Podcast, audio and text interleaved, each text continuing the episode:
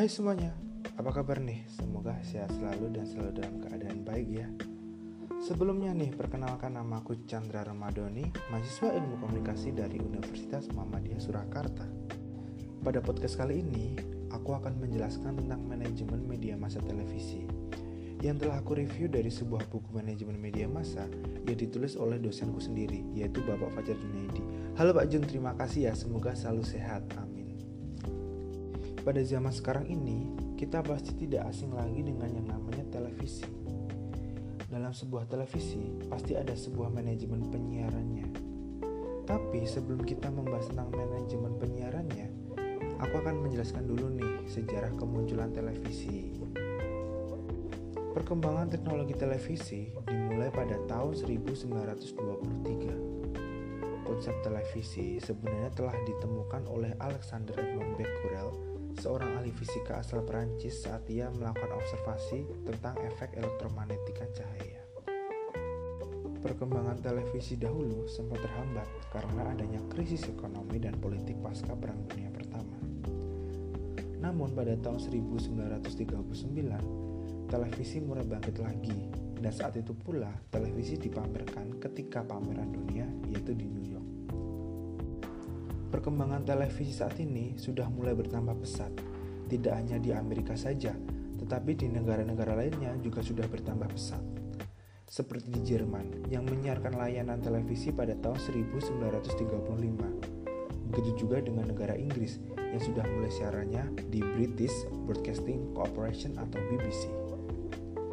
Dan di Indonesia sendiri mengalami perkembangan televisi dimulai pada tahun 1960-an. Tentunya, TVRI menjadi salah satu stasiun televisi yang dimiliki oleh Indonesia.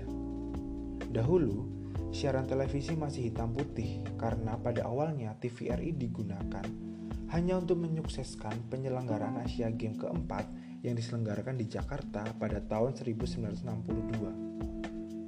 Namun akhirnya dibentuk juga TVRI daerah seperti Surabaya, Yogyakarta, dan lain-lainnya. Pada tanggal 1 Maret 1963, iklan di TVRI mulai muncul. Namun, hal itu dihentikan karena adanya iklan dinilai memiliki pengaruh negatif terhadap informasi televisi. Lalu pada tanggal 20 Oktober 1987, dibuatlah surat keputusan oleh Menteri Penerangan tentang siaran saluran terbatas atau SST yang menandai kemunculan televisi swasta di Indonesia. Nah, pasti kalian sudah tahu dong televisi swasta pertama Indonesia itu apa? Pastinya Raja Wali Citra Televisi atau RCTI. RCTI merupakan stasiun televisi swasta pertama yang ada di Indonesia. Sesuai dengan izinnya dulu, Siaran RCTI terbatas dan hanya bisa dinikmati melalui televisi yang dilengkapi oleh decoder. RCTI mendapat sambutan hangat dari publik sehingga RCTI mendapat izin mengubah status menjadi siaran saluran umum atau SSU. Keberhasilan RCTI tersebut juga diikuti dengan memberikan izin kepada Surya Citra Televisi atau SCTV. Dan keduanya menjadi awal dari kelahiran dunia pertelevisian di Indonesia. Dalam dunia bisnis saat ini televisi menjadi media yang sangat utama dan sangat penting yang untuk sasaran utama adalah pengiklanan. Nilai belanja iklan selalu meningkat di tiap tahunnya. Setelah itu, pada tahun 1990-an membuat TV swasta mulai mengudara karena harga TV saat itu mulai terjangkau. Dan kemajuan teknologi saat itu juga mendukung untuk perkembangan pertelevisian Salah satunya kemunculan fitur-fitur baru yang membuat TV lebih efisien dan bersaing ketat. Nah, kali ini kita masuk dalam struktur dan posisi dalam manajemen televisi.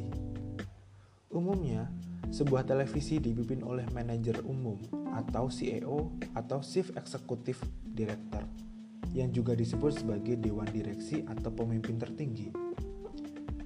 Di dalam manajemennya mempunyai beberapa tugas seperti mengkoordinasi berbagai program acara televisi, mengarahkan program acara yang ditawarkan agar diminati pemasangan iklan, kemudian manajemen harus mampu memberikan arahan kepada seluruh karyawan agar mampu melakukan kerja secara bersama-sama sesuai dengan divisi yang ada.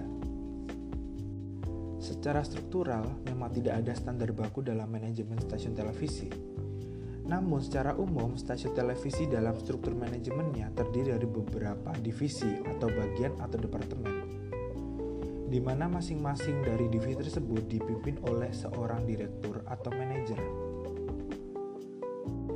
Dan ada empat fungsi dasar dalam struktur organisasi media penyiaran televisi.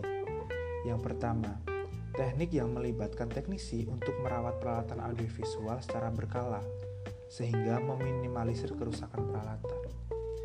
Yang kedua itu ada program, yang melakukan penataan program siaran atau programming, biasanya berdasarkan jam tayang yang disesuaikan perilaku penonton. Seperti siaran kartun anak-anak yang diputar di sore hari karena mereka sudah pulang sekolah. Dan siaran berita ditayangkan tiga kali sehari, pagi, siang, dan sore. Jenis program acara lainnya ada banyak lagi seperti film, infotainment, talk show, sinetron, dan lain-lainnya. Pemasaran bagian yang paling vital dalam stasiun televisi swasta. Hal ini berkaitan dengan iklan televisi dan penempatannya. Contohnya, iklan snack minuman cocok ditayangkan di sela-sela tayangan kartun.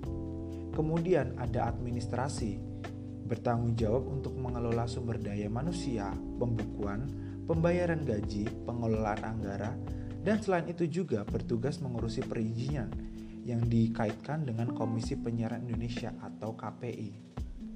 Jadi, kerjasama antara bagian-bagian manajemen tadi sangatlah penting dalam rangka penyiaran di sebuah stasiun televisi. Pemberian penghargaan dan sanksi juga harus diperhatikan dalam manajemen media di stasiun televisi. Nah, itu tadi adalah podcast dari aku tentang manajemen penyiaran televisi. Terima kasih buat teman-teman yang sudah mau mendengarkan dan mohon maaf jika ada kesalahan. Dan saya ada pesan nih buat teman-teman. Tolong selalu jaga protokol kesehatan karena di masa saat ini protokol kesehatan sangat penting banget karena dengan kalian mematuhi dengan protokol kesehatan itu bisa memutus rantai COVID-19. Terima kasih buat semuanya. Sampai jumpa tetap jaga kesehatan. Bye bye.